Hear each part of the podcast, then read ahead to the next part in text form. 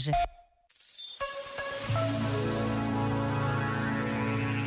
Para Eduardo Lourenço, a obra de arte vale pela densidade de silêncio que nos impõe. Ou seja, a arte exige o silêncio, a disponibilidade e o despojamento interior, mas não o simples estar calado, porque este silêncio imposto pela arte é denso e pleno, pois, ao mesmo tempo, a obra levanta interrogações, instaura a dúvida e coloca-nos em causa, pois na obra encontramos-nos a nós mesmos, como num espelho.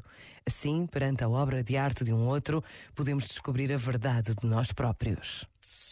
Este momento está disponível em podcast no site e na app.